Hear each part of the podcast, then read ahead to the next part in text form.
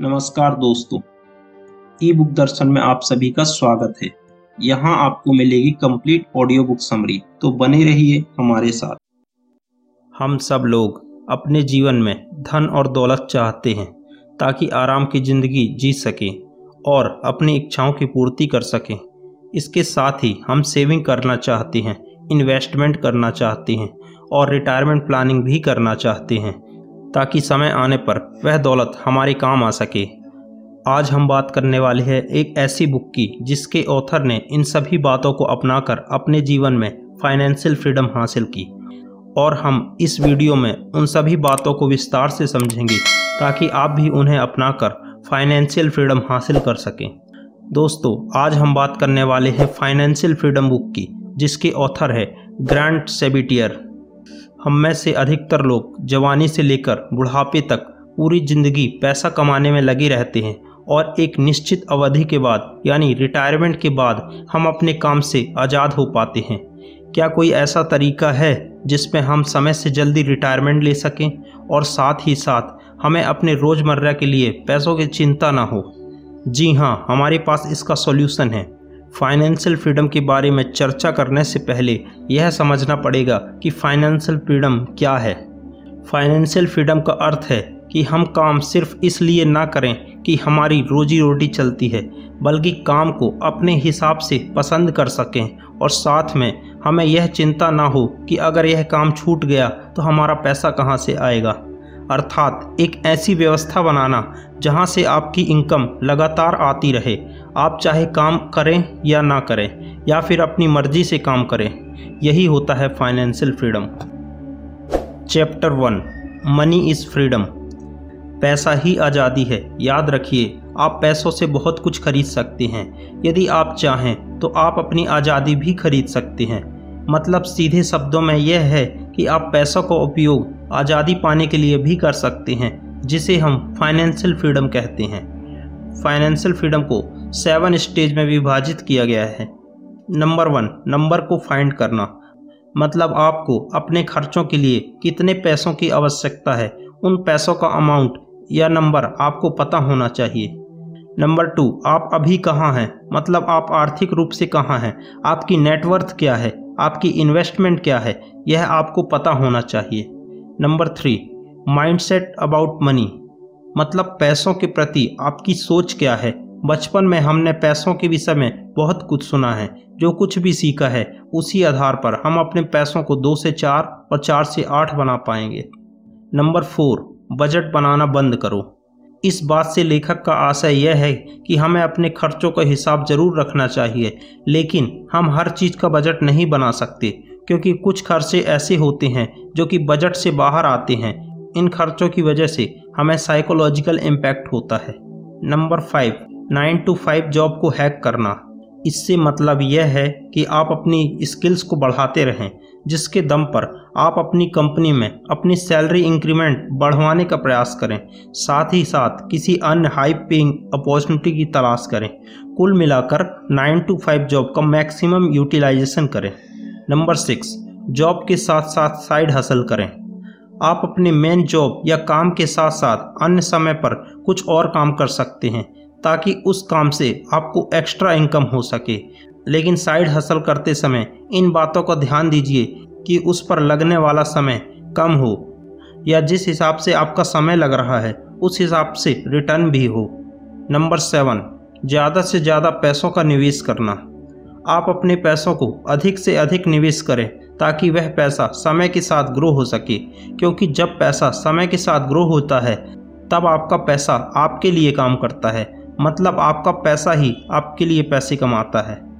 लेकिन आपको यह सेवन स्टेप फॉलो करने के साथ साथ आपको यह पता होना चाहिए कि फाइनेंशियल फ्रीडम के आपके अलग अलग गोल्स हो सकते हैं। इसीलिए आपको अपने फाइनेंशियल फ्रीडम के अकॉर्डिंग ही निवेश करना चाहिए। यहाँ लेखक ने सेवन लेवल को बताया है, जो कि आपको फाइनेंशियल फ्रीडम गोल्स को हासिल करने में आपकी मदद कर सकते हैं। नंबर वन आपको अपने लक्ष्य के प्रति क्लियरिटी होनी चाहिए कि आप यह क्यों कर रहे हैं, आप क्या अचीव करना चाहते हैं। नंबर टू सेल्फ सफिशियंसी आपको अपने आप पर सेल्फ डिपेंड होना चाहिए, ना कि किसी दूसरे पर। मतलब आपको अपनी कमाई के लिए स्वयं जिम्मेदार होना चाहिए। नंबर थ्री ब्रेडिंग रूम हमें सिर्फ़ इनकम पर डिपेंड नहीं होना चाहिए, हमारे पास सेविंग भी होनी चाहिए। नंबर फोर स्टेबिलिटी हमारे पास अगले छः महीनों का पैसा होना चाहिए और सारे कर्ज भी क्लियर होने चाहिए। Number five, flexibility. हमें अपने अगले दो सालों के खर्च का पैसा कहीं ना कहीं इन्वेस्टेड रखना चाहिए। Number six, financial dependency. आपका पैसा कहीं ऐसी जगह इन्वेस्टेड होना चाहिए जिससे आपको एक निश्चित इनकम आती रहे और नौकरी आपके लिए मजबूरी ना बनकर एक ऑप्शन बन जाए। Number seven obedient wealth. इस पॉइंट का मतलब सिर्फ़ यही है कि आपको जितनी पैसों की ज़रूरत है, यदि उससे ज़्यादा पैसा आपके पास है, तब आपको बिल्कुल भी टेंशन लेने की ज़रूरत नहीं। Chapter two time is more वैल्यूएल than money समय पैसों से ज़्यादा महत्वपूर्ण है। देखिए, पैसों की कीमत समय के साथ ही होती है। यदि एक निश्चित और सही समय पर आपको पैसा मिल जाता है तो वह आपके काम का है। ज़रूरत का समय निकल जाने के बाद यदि पैसा आ भी जाए तो हो सकता है वह आपके लिए पहले जितना महत्वपूर्ण ना हो। इसीलिए पैसों की कीमत टाइम के साथ ही है। मतलब समय पैसे से ज़्यादा महत्वपूर्ण है। चलिए इसे एक उदाहरण से समझते हैं। यदि एक बूढ़ा आदमी नब्बे साल का है और उसके पास बहुत सारा पैसा है और वह आपसे बोलता है कि यह धन ले लो और मुझे अपना समय दे दो, तब क्या आप ऐसा करेंगे? कदापि नहीं। क्योंकि आपके पास जीने के लिए पूरी लाइफ पड़ी है और उस आदमी के पास समय की कमी है। ठीक इसी प्रकार, हम सब क्यों अपने रिटायरमेंट के लिए 60 वर्ष का इंतज़ार करते हैं? यदि रिटायरमेंट 60 वर्ष से पहले का हो तो यह हमारे लिए बहुत अच्छा है, ताकि हम अपना इन्जॉयमेंट सही समय पर कर पाएँ। क्योंकि 60 की उम्र में रिटायरमेंट के बाद हमारे पास पर्याप्त एनर्जी नहीं होती, ना ही पर्याप्त समय होता है। इसलिए उस समय पर हमारे पैसा उतना काम नहीं आ सकता जितना कि जल्दी रिटायरमेंट लेने पर आ सकता है। जल्दी रिटायरमेंट लेने पर हम अपनी ज़िंदगी अपने हिसाब से और बिना किसी ऑफ़िस या नौकरी की चिंता किए जी सकते हैं। रिटायरमेंट के लिए हमें अपनी इनकम का मैक्सिमम इन्वेस्टमेंट करना चाहिए ताकि इन्वेस्टमेंट को ग्रो करने के लिए अधिक समय मिल सके। टाइम के साथ उसकी वैल्यू भी बढ़ सके। क्योंकि इन्वेस्टमेंट करने के फ़ायदे यह हैं कि उसे कंपाउंडिंग का बेनिफिट मिल जाता है। साथ ही साथ हमारा पैसा इन्फ्लेशन से बच जाता है। सीधी सी बात है कि टाइम की वैल्यू करो और समय के साथ जल्दी इन्वेस्टमेंट स्टार्ट करो ताकि बात का समय आपके काम आ सके। Chapter three what is your number अलग अलग इंसान के लिए रिटायरमेंट का मतलब अलग अलग हो सकता है। जैसे कि उनका कर्ज चुक जाए, बच्चों की पढ़ाई हो जाए, बच्चों की शादी हो जाए, फिर वह आराम से रिटायरमेंट ले सकें। लेकिन आपको अपने रिटायरमेंट के लिए एग्जैक्ट या निश्चित नंबर का पता होना चाहिए कि आपको कितने पैसों की ज़रूरत है। लेखक के अनुसार फाइनेंशियल फ्रीडम वह है जब आपका इन्वेस्टमेंट ही आपकी इनकम का ज़रिया बन जाए और आपको काम करने की ज़रूरत ना पड़े। लेकिन आपको अपने रिटायरमेंट अमाउंट का पता लगाने से पहले यह पता होना चाहिए कि आपको कैसी लाइफ जीनी है। यदि आपको लग्जरी लाइफ जीनी है तो आपको ज़्यादा पैसों की ज़रूरत पड़ेगी। और यदि आपको नॉर्मल लाइफ जीनी है तो आपका कम पैसों में भी काम चला सकते हैं। और उसी अनुसार अपना रिटायरमेंट कॉर्पस यानी रिटायरमेंट का अमाउंट निश्चित करें। लेकिन इस बात का हमेशा ध्यान रखें कि आपकी ज़रूरतें क्या है और इच्छाएँ क्या हैं। और उसी अनुसार अपना रिटायरमेंट कॉर्पस तैयार करें। साथ ही आपको अपनी उम्र का भी ख्याल रखना चाहिए। मतलब यह है कि आप जितना जल्दी इन्वेस्टमेंट करेंगे, आपके पैसों को ग्रो करने के लिए उतना ही ज़्यादा टाइम मिलेगा और कंपाउंडिंग में जितना ज़्यादा समय मिलेगा मतलब उतना बड़ा कॉर्पस अब हम आपको एक उदाहरण से बताएँगे कि आपको अपना रिटायरमेंट कॉर्पस कैसे बनाना चाहिए। लेट सपोज़ आपके महीने के खर्च पाँच हज़ार रुपये मंथली है। और इस हिसाब से आपका सालाना खर्च साठ हज़ार रुपये हुआ अब आपको अपने रिटायरमेंट कॉर्पस के लिए इतना अमाउंट जुटाना है कि उसके इन्वेस्टमेंट से ही सिक्सटी थाउज़ेंड यानी साठ हज़ार रुपये से ज़्यादा सालाना रिटर्न आ जाए। इसीलिए समझो आपने छः लाख रुपए का इन्वेस्टमेंट किया और मार्केट रिटर्न सालाना बारह परसेंट का है।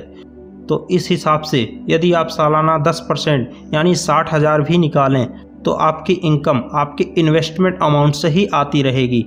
इसके साथ साथ बचे दो परसेंट से आपका रिटायरमेंट कॉर्पस भी सुरक्षित रहेगा और धीरे धीरे बढ़ता भी रहेगा। Chapter four where are you now आपको अपनी नेटवर्थ का पता होना चाहिए। हो सकता है शायद आपने इससे पहले अपनी नेटवर्थ का कैलकुलेशन ना किया हो या शायद आपको पता ही ना हो कि नेटवर्थ कैसे निकालते हैं। इसके लिए आपको एक सिंपल सा फॉर्मूला लगाना है। Net worth equal to total asset minus total liabilities आपको अपने नेटवर्थ का कैलकुलेशन ज़रूर करना चाहिए। हम जानते हैं कि यह थोड़ा कठिन काम है, लेकिन आप जितना जल्दी हो सके, आपको यह काम स्टार्ट करना चाहिए। क्योंकि यदि आप अपना नेटवर्थ जानते हैं तो आप ज़्यादा पैसे निवेश करते हैं। और अपने इन्वेस्टमेंट को या नेटवर्थ को बढ़ता हुआ देख आपको मोटिवेशन मिलता है जिससे आप अपने लक्ष्य की ओर और, और मोटिवेशन के साथ ज़्यादा तेज़ी से बढ़ते हैं। लेकिन आपको इस बात का ज़रूर ध्यान रखना चाहिए कि आपको अपने कर्ज और लाइबिलिटीज़ को पहले क्लियर करना है क्योंकि यह सब आपकी नेटवर्थ को बढ़ाने में सबसे बड़ी रुकावट है। और हमेशा आपको बड़े कर्जे या ऐसे कर्जे जो कि हाई इंटरेस्ट पर लिए गए हैं वह पहले चुकाने चाहिए, क्योंकि यदि कर्जा जितना ज़्यादा होगा, उस पर लगने वाला इंटरेस्ट कंपाउंडिंग की तरह कार करेगा। और ध्यान रखें कि कंपाउंडिंग यदि आपके इन्वेस्टमेंट पर हो, तब आपके लिए अच्छा है। यदि आपके कर्ज पर लग गई तो आपकी नेटवर्थ के एक बहुत बड़े हिस्से को खा जाएगी। साथ ही साथ आप अपनी मनी को डेली बेसिस या वीकली बेसिस पर ट्रैक कीजिए, जिससे आप अनावश्यक खर्चों को कम कर पाएँगे। क्योंकि बहुत से लोगों को पैसों का पता ही नहीं होता कि उनका पैसा जा कहाँ रहा है, और वह यह कभी नहीं जान पाते कि वह अनावश्यक खर्चों को कम करके कितने पैसे बचा सकते हैं, और फिर वह उन खर्चों के लिए अनावश्यक लोन ले लेते हैं और उनकी नेटवर्थ नहीं बढ़ पाती।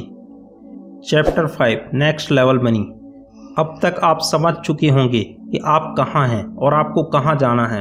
आपको बस स्ट्रेटजी बनाने की ज़रूरत है। वेल्थ क्रिएशन की थ्री पिलर्स होती हैं। First income second saving third expense आपको इन तीनों पिलर्स पर ध्यान देने की आवश्यकता है।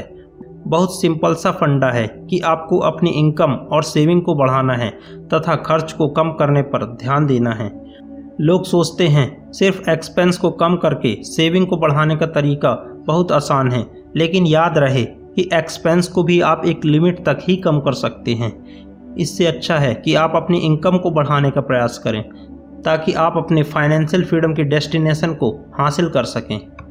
लेकिन इनकम बढ़ने के साथ साथ उसी रेशियो में हमें अपनी सेविंग भी बढ़ानी चाहिए और खर्च को जितना यूटिलाइज हो सके करना चाहिए। अब आगे हम कुछ बातें बताएँगे जो पॉइंट वाइज होंगी। जिसे आप इम्प्लीमेंट करें तो आप अपने गोल्स को जल्दी अचीव कर सकते हैं। नंबर वन आपको एक इंटरप्राइज माइंडसेट डेवलप करने की ज़रूरत है। आप देखते हैं कि कैसे अमीर और अमीर होते जाते हैं, क्योंकि वह अपनी इनकम से ज़्यादा इन्वेस्टमेंट पर फोकस करते हैं और एक्सपेंस को कम करते हैं। ठीक इसी प्रकार आप इन आंकड़ों को भी अपने निजी लाइफ में एंटरप्राइज माइंडसेट की तरह इम्प्लीमेंट कर सकते हैं। Number two money making opportunity को ढूंढना होगा। आजकल इंटरनेट के ज़माने में ऐसी बहुत सी अपॉर्चुनिटी मौजूद है, जिससे आप ऑनलाइन अर्निंग कर सकते हैं और आप अपनी इनकम को बढ़ा सकते हैं। जैसे आप चार तरीक़ों से अपनी इनकम बढ़ा सकते हैं। Full time employment side hustle entrepreneurship मतलब अपने साइड बिज़नेस को फुल टाइम बिज़नेस में कन्वर्ट कर देना और investment number three hack your nine to five job मतलब आप अपनी जॉब के साथ साथ अपनी स्किल्स को इम्प्रूव कीजिए और अपनी जॉब का मैक्सिमम ऑप्टिमाइजेशन करके अपनी सैलरी को बढ़ाने पर ध्यान दें। लेकिन जॉब्स की कुछ लिमिटेशन होती हैं। यदि आप सोचते हैं कि सिर्फ़ नाइन टू फाइव जॉब करके आप फ्री हो सकते हैं तो यह थोड़ा मुश्किल है, क्योंकि आपका एम्प्लॉयर आपके टाइम का अधिक से अधिक उपयोग करता है और वह एक बिजनेसमैन है। इसीलिए वह अपने खर्चों में भी कटौती करता है। इसीलिए आपकी इनकम एक लिमिट तक ही बढ़ सकती है। हाँ कुछ बेनिफिट हैं जो आपको जॉब से मिलते हैं। जैसे कि regular income health benefit insurance benefit medical benefit free food transportation इत्यादि। Number four do side hustle side hustle आपकी इनकम बढ़ाने का एक अच्छा तरीका है। आप ऐसा काम करें जिसकी लोगों को ज़रूरत हो और आपको इनकम जनरेट हो सके। इसमें बहुत अपॉर्चुनिटी होती है। आप इसे अपनी जॉब के साथ साथ साइड में कर सकते हैं। और इससे होने वाली इनकम को आप इन्वेस्टमेंट में लगा सकते हैं। लेकिन साइड हसल करते समय कुछ बातों का ध्यान रखना चाहिए।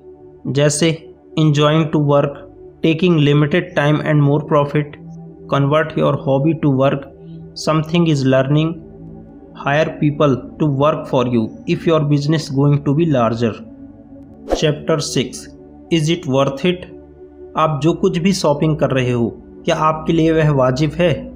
क्या रियल में वह वस्तु आपके लिए यूज़फुल है?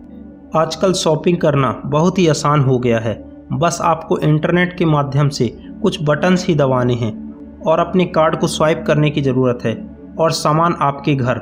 लेकिन हैरानी की बात यह है कि यह जितना आसान हो गया है, लोगों के खर्चे भी उतने बढ़ गए हैं। लोग कुछ ऐसे सामान भी मंगवा लेते हैं जिनकी उन्हें ज़रूरत भी नहीं।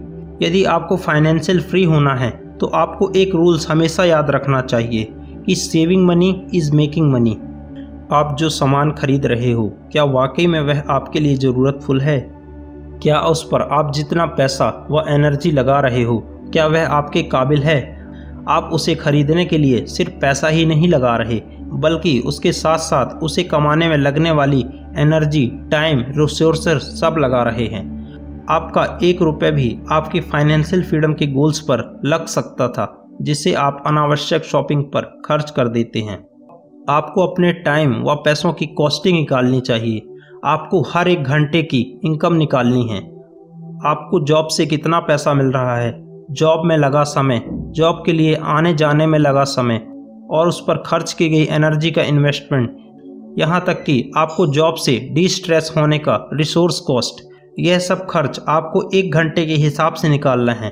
तब आपको अपने एक घंटे की कीमत का अंदाज़ा लगेगा। अब आपको यह भी पता चल जाएगा कि वह एक घंटे की कीमत किसी चीज़ पर खर्च करने के लायक है या नहीं। आपको शॉपिंग करना है या नहीं, आपको आंसर मिल जाएगा। कुछ भी शॉपिंग करने से पहले आपको 11 सवाल आपसे करने हैं। नंबर वन, यह वस्तु आपको कितनी खुशी देगी? नंबर टू यह सामान खरीदने में आपको कितने पैसे कमाने पड़ेंगे? नंबर थ्री, यह वस्तु खरीदने के लिए आप कितने घंटे ट्रेड कर रहे हैं? नंबर फोर, क्या मैं इसे अफोर्ड कर सकता हूँ? नंबर फाइव, कीमत का आकलन करें। क्या आप इसे बाहर लेने की बजाय घर पर बना सकते हैं? कौन सा बेहतर है? नंबर सिक्स, क्या यह वस्तु सस्ते में खरीदी जा सकती है? नंबर सेवन, सुविधा पर कितना खर्च हो रहा है? मतलब इस प्रोडक्ट की एक्चुअल कॉस्ट क्या है और सुविधा के नाम पर एक्स्ट्रा कॉस्ट क्या ली जा रही है? नंबर एट वार्षिक खर्च कितना आएगा? मतलब एनुअल एक्सपेंस का एनालिसिस कीजिए।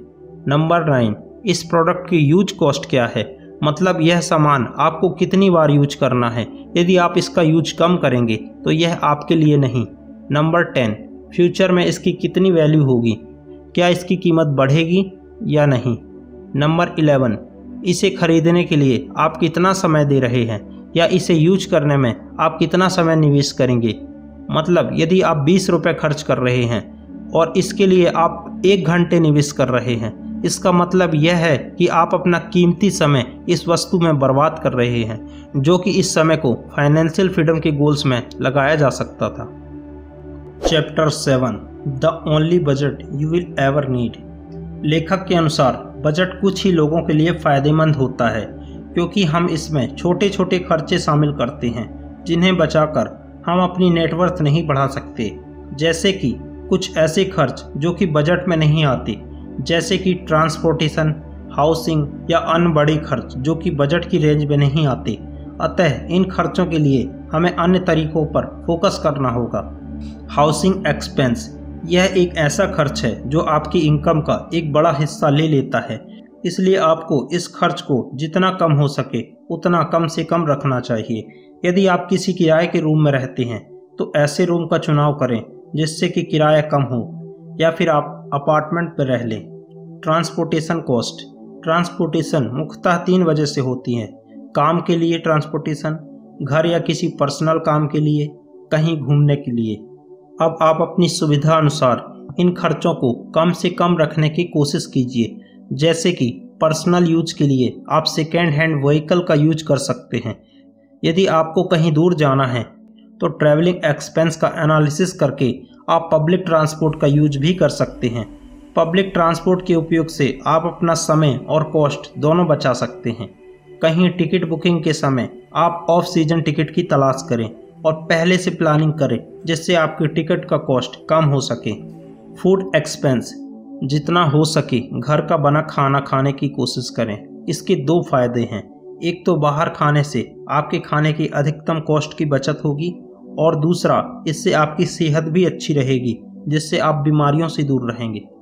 Chapter eight hack your nine to five job nine to five job आपके गोल्स के लिए एक फास्ट ट्रैक साबित हो सकती है। यदि आप इसका मैक्सिमम यूटिलाइजेशन करें तो हालाँकि दूसरे के लिए काम करना फाइनेंशियल फ्रीडम के लिए आसान नहीं, लेकिन जॉब के कुछ बेनिफिट भी हैं।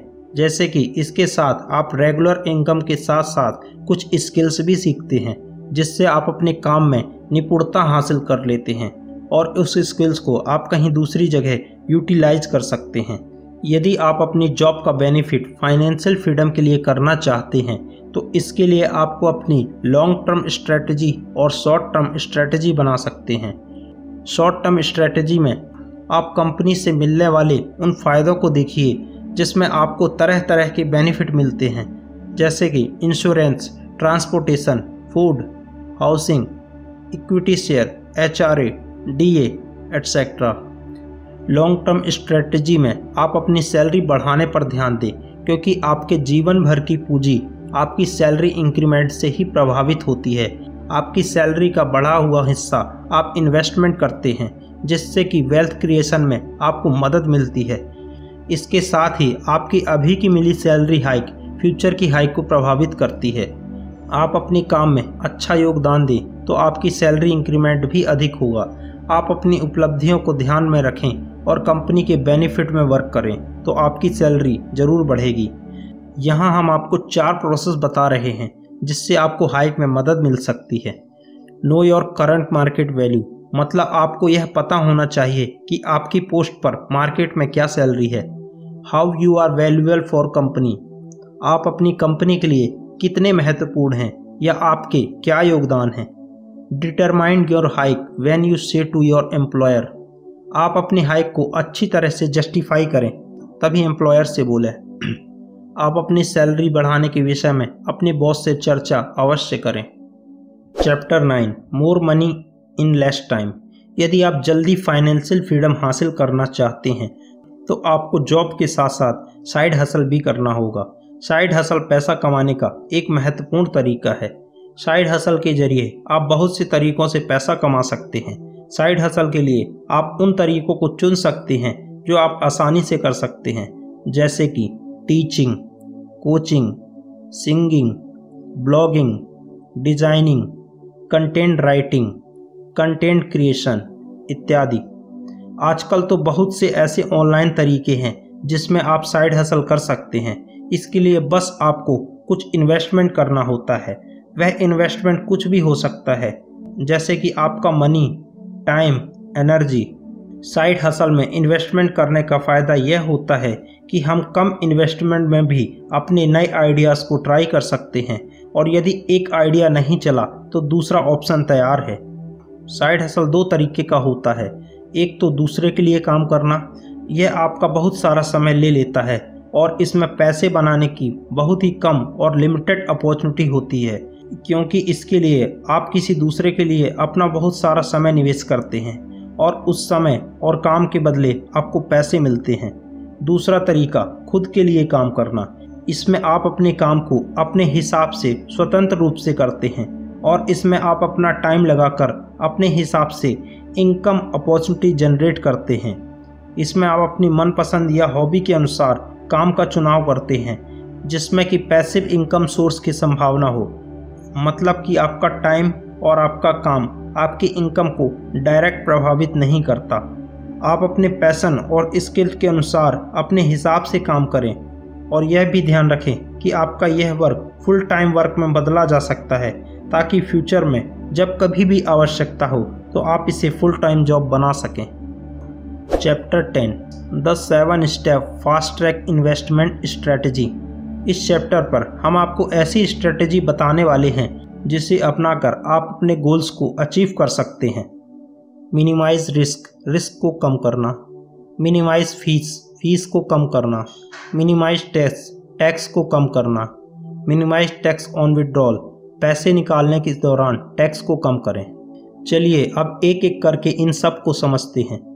आप अपनी इन्वेस्टमेंट शॉर्ट टर्म गोल्स और लॉन्ग टर्म गोल्स के हिसाब से ही स्टार्ट कीजिए। इसका फ़ायदा यह है कि यदि आप अपने गोल्स के अकॉर्डिंग इन्वेस्टमेंट करते हैं तो आपको जिन पैसों की ज़रूरत अभी है, आप उसे शॉर्ट टर्म गोल्स के हिसाब से इन्वेस्ट कर सकते हैं। तथा जिन पैसों की ज़रूरत आपको लंबे समय बाद है, आप उसे लॉन्ग टर्म गोल्स के हिसाब से इन्वेस्ट कर सकते हैं। शॉर्ट टर्म गोल्स के फंड लिक्विड कैटेगरी के फंड है। जिसमें फ्लक्चुएशन कम होता है और आप अपना पैसा कभी भी निकाल सकते हैं। यह आपके निवेश पर ज़्यादा फ़र्क नहीं डालता, जबकि long term fund equity category के फंड होते हैं। इसमें आपका सारा पैसा शेयर मार्केट के स्टॉक में लग जाता है, जिसमें फ्लक्चुएशन बहुत ज़्यादा होता है। इसमें कभी भी आपका पैसा मार्केट के अनुसार कम या ज़्यादा हो सकता है। इसमें आप अपनी मर्ज़ी से पैसे नहीं निकाल सकते, क्योंकि हो सकता है जब आपको पैसों की ज़रूरत हो तब मार्केट डाउन चल रहा हो और आपको पैसे निकालने में लॉस हो जाए।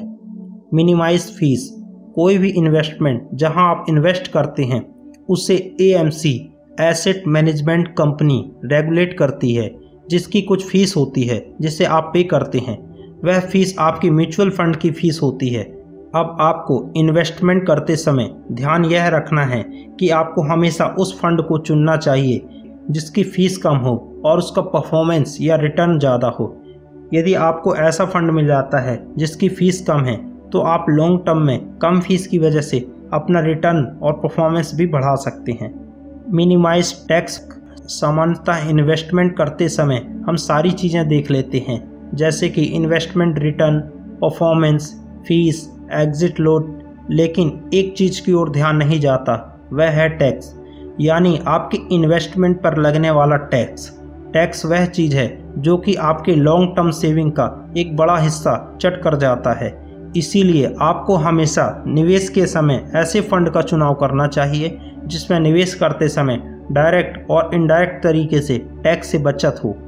आपको बहुत से ऐसे टैक्स सेवर फंड मिल जाएँगे, जिससे आप अपनी इनकम टैक्स में भी बचत कर सकते हैं। साथ ही साथ मनी विड्रॉल के साथ प्रॉफिट पर लगने वाले टैक्स से भी बचत कर सकते हैं।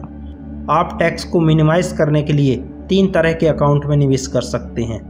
Number one tax free contribution इस तरह के अकाउंट में आपका इन्वेस्टमेंट पर तो कोई टैक्स नहीं लगता, लेकिन जब आप पैसे निकालते हैं, तब कैपिटल गेन पर आपको टैक्स लगता है। Number two tax free withdrawal इस तरह के अकाउंट में आपके इन्वेस्टमेंट पर तो टैक्स लगता है लेकिन जब आप पैसे निकालते हैं, तब कैपिटल गेन पर आपको टैक्स नहीं लगता। Third, taxable account. इस तरह के अकाउंट में आपको इन्वेस्टमेंट और निकालने के समय दोनों पर टैक्स देना होता है। Chapter 11 real estate investing. Real estate investing, equity investing से ज़्यादा सेफ़ ऑप्शन होता है। इसीलिए आपको रियल इस्टेट में अवश्य इन्वेस्टमेंट करना चाहिए। जैसे आप घर खरीद कर उसमें खुद ना रहकर उसे रेंट पर दे सकते हैं और अपनी ज़रूरत के अनुसार छोटे घर में रह सकते हैं, जिससे कि आपको एक रेंटल इनकम आनी शुरू हो जाएगी। क्योंकि जब आप रियल इस्टेट में इन्वेस्टमेंट करते हैं, तब आपका यह बहुत बढ़िया इन्वेस्टमेंट हो सकता है। यदि आप रियल इस्टेट खुद रहने के लिए लेते हैं तो यह एक लाइबिलिटीज़ हो सकता है। इसीलिए कोशिश करें कि रियल इस्टेट के ज़रिए आप रेंटल इनकम बनाएँ। रियल इस्टेट में इन्वेस्टमेंट करने का फ़ायदा यह होता है कि यह एक फिक्स एक्सेट के रूप में काउंट किया जाता है और आप इसके ज़रिए बैंक से ज़रूरत पड़ने पर एक लोन ले सकते हैं और उसका उपयोग कर सकते हैं। रियल इस्टेट इन्वेस्टिंग में आप इसे दो प्रकार से यूज़ कर सकते हैं। यदि आप मकान या फ्लैट लेते हैं तो इसे आप रेंट पर देकर रेंटल इनकम जनरेट कर सकते हैं। इसके साथ ही आप यदि ज़मीन लेते हैं तो कुछ समय बाद उसकी कीमत बढ़ने पर उसे बेचकर आप पैसे बना सकते हैं। रियल इस्टेट में इन्वेस्टमेंट करने के दो तरीके हो सकते हैं। पहला तरीका, प्रॉपर्टी फ्लिक करने के लिए मतलब आप उचित दाम पर किसी प्रॉपर्टी को खरीद कर उसे सही समय पर उसके अधिक दामों पर बेच सकते हैं, इसे ही प्रॉपर्टी डीलिंग कहते हैं। दूसरा तरीका, लॉन्ग टर्म होल्डिंग के लिए, इस प्रकार के इन्वेस्टमेंट पर आप अपनी प्रॉपर्टी को आज खरीद कर एक लंबे समय बाद उसे बेच सकते हैं। और मुनाफा कमा सकते हैं। चैप्टर 12 मोर देन इनफ अब तक आपको इन्वेस्टमेंट के तरीकों और इन्वेस्टमेंट के बारे में पता लग गया होगा, लेकिन आपको मनी विड्रॉल कैसे करना है, इसके बारे में समझते हैं। आपको एक विड्रॉल स्ट्रेटजी बनानी होगी, ताकि आप विड्रॉल पर लगने वाले टैक्स और अधिक इनकम हो जाने के कारण लगने वाले टैक्स से बच सकते हैं। जैसे जैसे आप रिटायरमेंट के करीब आते हैं, तब आपको डिसाइड करना है कि आपको पैसे इनकम रेंटल इनकम या फिर इन्वेस्टमेंट से पैसे खर्च करने हैं। इसके लिए आप अपने खर्चों को इस प्रकार रखें कि आपके साल भर में निकाला गया पैसा आपके इन्वेस्टमेंट अकाउंट के एनुअल रिटर्न से कम हो। या दूसरे शब्दों में कहें तो आपके खर्चे का साल भर में जितना भी पैसा होता है, उससे ज़्यादा सालाना रिटर्न आपके इन्वेस्टमेंट अमाउंट से आना चाहिए। चलिए आपको एक रियल एग्ज़ाम्पल से समझाते हैं। यदि आपका रिटायरमेंट कॉर्पस एक करोड़ है और वह मार्केट में इन्वेस्टेड है और उससे सालाना आने वाला रिटर्न 10 परसेंट, यानी 10 लाख है, इसका मतलब है कि साल भर में आपका पैसा 10 लाख रिटर्न देता है। अब आपको अपने खर्चे सिर्फ़ 6 लाख ही करने हैं। इससे फ़ायदा यह होगा कि 10 लाख में से जब आप 6 लाख निकाल लेते हैं तो बचा 4 लाख पुनः आपके कॉर्पस में इन्वेस्टेड रहेगा, जिससे कि आपका कैपिटल भी बढ़ता रहेगा और कंपाउंडिंग के साथ साथ उसका रिटर्न भी बढ़ता रहेगा। फिर समय के साथ आप अपने पैसे भी बढ़ा सकते हैं। यदि किसी वजह से मार्केट परफॉर्मेंस डाउन रहा और 10 परसेंट की जगह 6 परसेंट रिटर्न भी आया, तब भी आपका अमाउंट जितना है उतना ही रहेगा।